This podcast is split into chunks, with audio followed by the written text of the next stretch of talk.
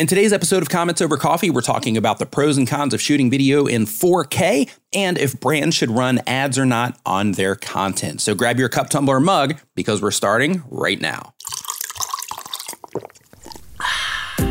Welcome to Comments Over Coffee, where you'll learn how to get better at YouTube and online video over a cup of coffee. Pour a cup for your host, Nick Nimmin. If this is your first time listening, I do want to let you know that these comments are from my YouTube channel and they are from other online YouTube communities or they're from the submission form on the Comments Over Coffee website. So if you have a comment or a question about YouTube about what it is that you are doing that you want answered, make sure that you submit it through the form on commentsovercoffee.com. And as long as it's not something that I've answered before, then I will make a episode about it.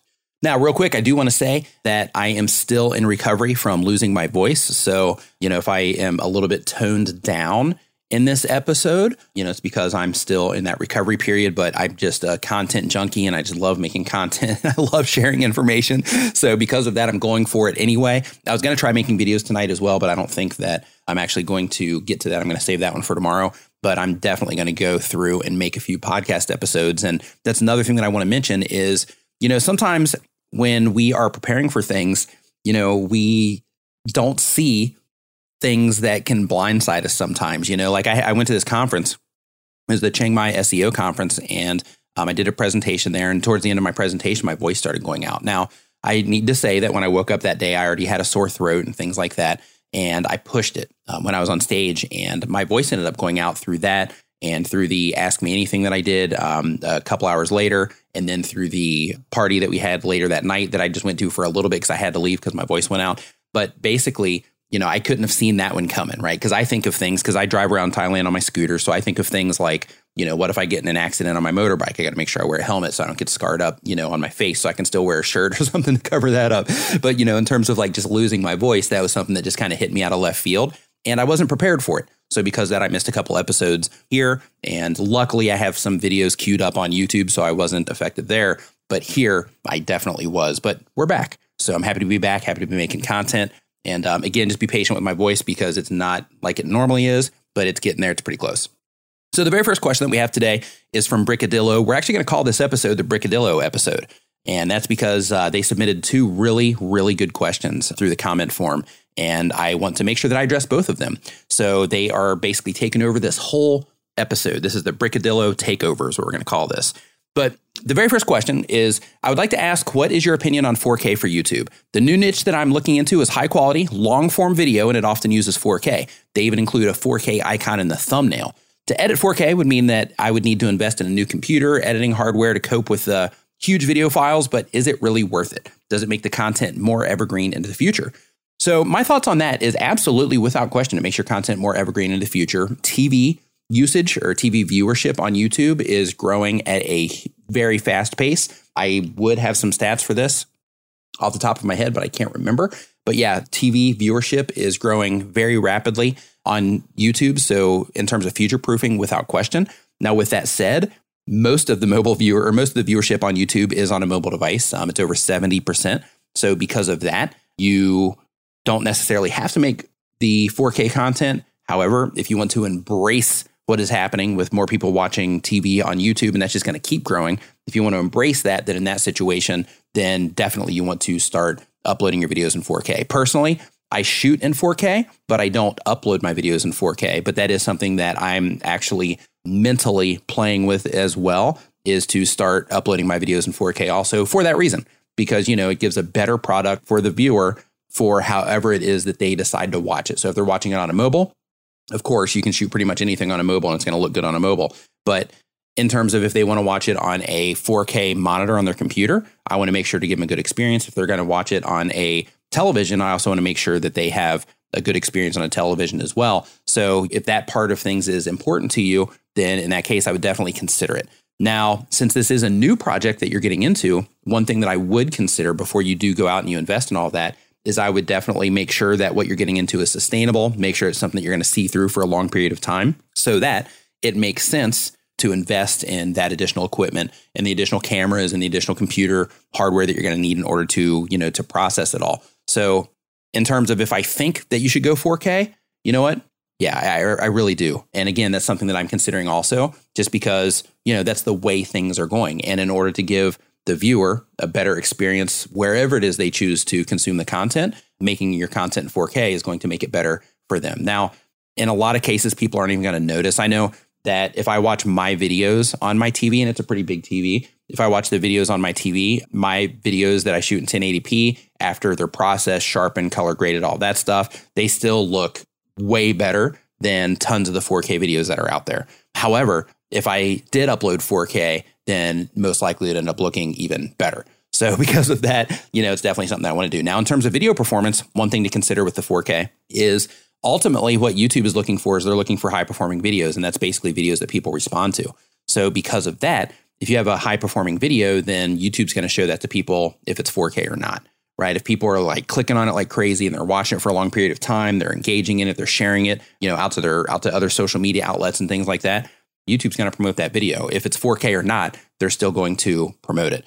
Now, in terms of TV viewership, because YouTube does try to show or not try, YouTube does show content to viewers. They show specific content to a viewer at the specific time they think that viewer is the most likely to watch it. So, because of that, if you did shoot in 4K and a viewer typically only clicks on, like in your target market that you're trying to reach with this new project, if viewer typically only clicks on the videos that are in 4K, and that's why people are putting that 4K on their thumbnails, then in that situation, if they're consuming that content more on their TVs, then in that case, you want to make sure that you are shooting in 4K so that you can be competitive, you know, with those other people right out of the gate. If most of the consumption for that type of content, because I, I didn't get the specifics of the content that you're making, but if the typical viewer that's watching that content the most is on a TV, then you're basically going to lose that advantage or that ability to compete as much if they're typically clicking on only 4K videos when they're watching on their TV. So just keep that in mind as well. But absolutely makes the content more evergreen. And because of that, like I said, it's something I'm actually going to be moving into as well. But before we get into the next comment, a quick word from our sponsor.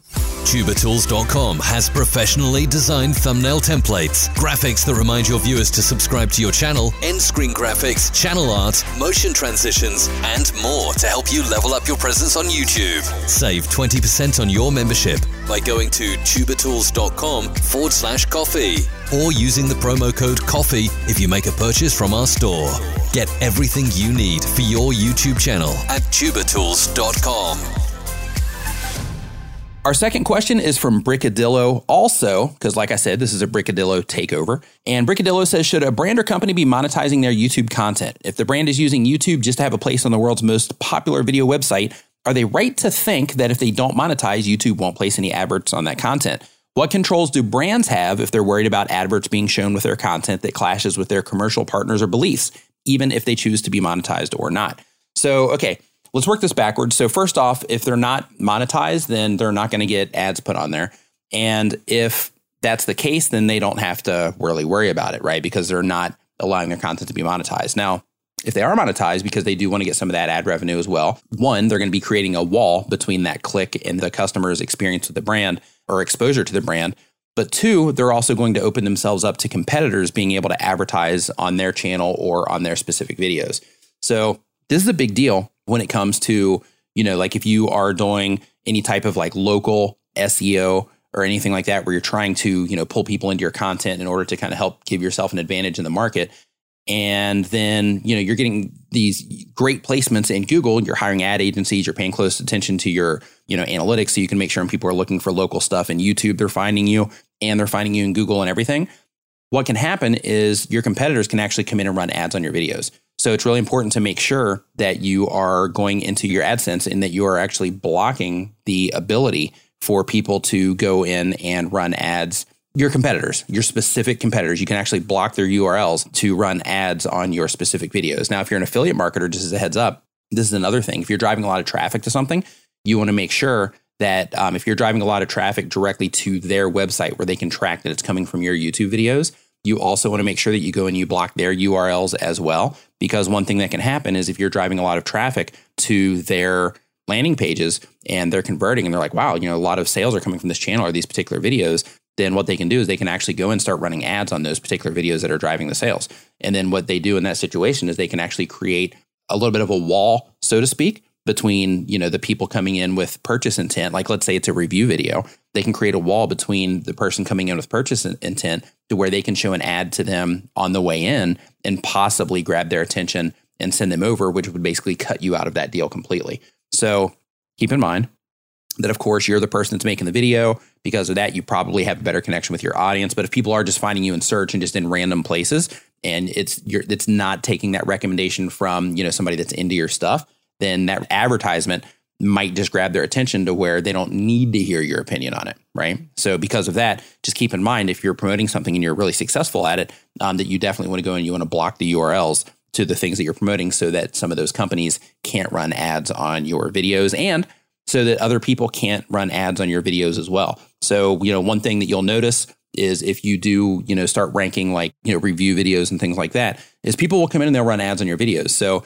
it's your job to you know go in and look and see what's going on in your on your videos from time to time watch them you know signed out and things like that and see the type of ads that are showing up in your videos from time to time so that you can make sure that you know you don't have some other person you know running ads on your videos that shouldn't be because you don't want them taking that commission from you now in terms of if a brand should be monetizing their content i personally think that if you're trying to drive sales and awareness from your brand youtube channel that you shouldn't um, if you are trying to just get it out there for the sake of like, hey, we're going to be, you know, doing the whole YouTube thing. We're going to be showing what's going on behind the scenes at our company and things like that. But it's not something you're going to be going hard on.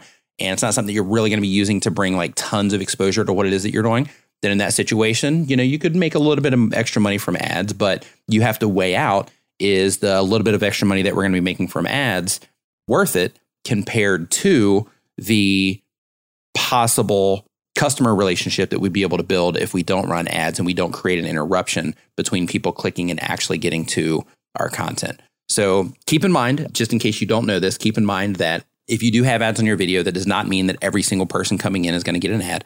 Um, YouTube actually has like an ad tolerance and they only show ads to people every so often. I think it's like seven minutes or something like that, unless they're like a back to back ad or all this crazy stuff that they're doing now. But I think it's like five to seven minutes to where basically you know you can watch a few videos and then you get hit with an ad and then watch another video and get hit with an ad depending on the length of the videos and because of that every single person that comes in they're not getting hit with an ad okay so with that in mind you can say okay maybe we can you know afford to lose a few people here and there because we're getting a lot of views and because of that then we want the ad revenue plus we're getting all that exposure in addition to it. So you just kind of have to balance out you know what it is that you're doing what it is that you're after when you are making those decisions. So those are my thoughts on how brands should use it in terms of if they should monetize or not. And also, you know, a little bit of tips there. If you're an affiliate marketer or if you do, you know, something where you're doing local SEO and you're getting your videos ranked locally for the best bakery in town and then you have some some one of the other bakeries in town coming and running ads against your video even though you already have those good spots but you did all the work for it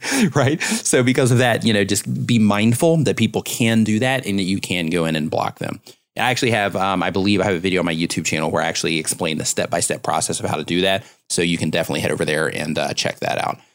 I would also love to know your thoughts about the show. So if you have a second, please go and leave a written review. Not only do I want to know your your thoughts with it, but if you leave a, a written review and you subscribe to the podcast, that also helps me out. It lets the different platforms know that people are, are digging the content enough to leave a review and enough to subscribe. So, um, do you want to get more of these questions that you might not have even known that you had answered, make sure that you subscribe and uh, definitely leave a written comment when you get the chance. I hope you learned something today. Thanks for having a coffee with me.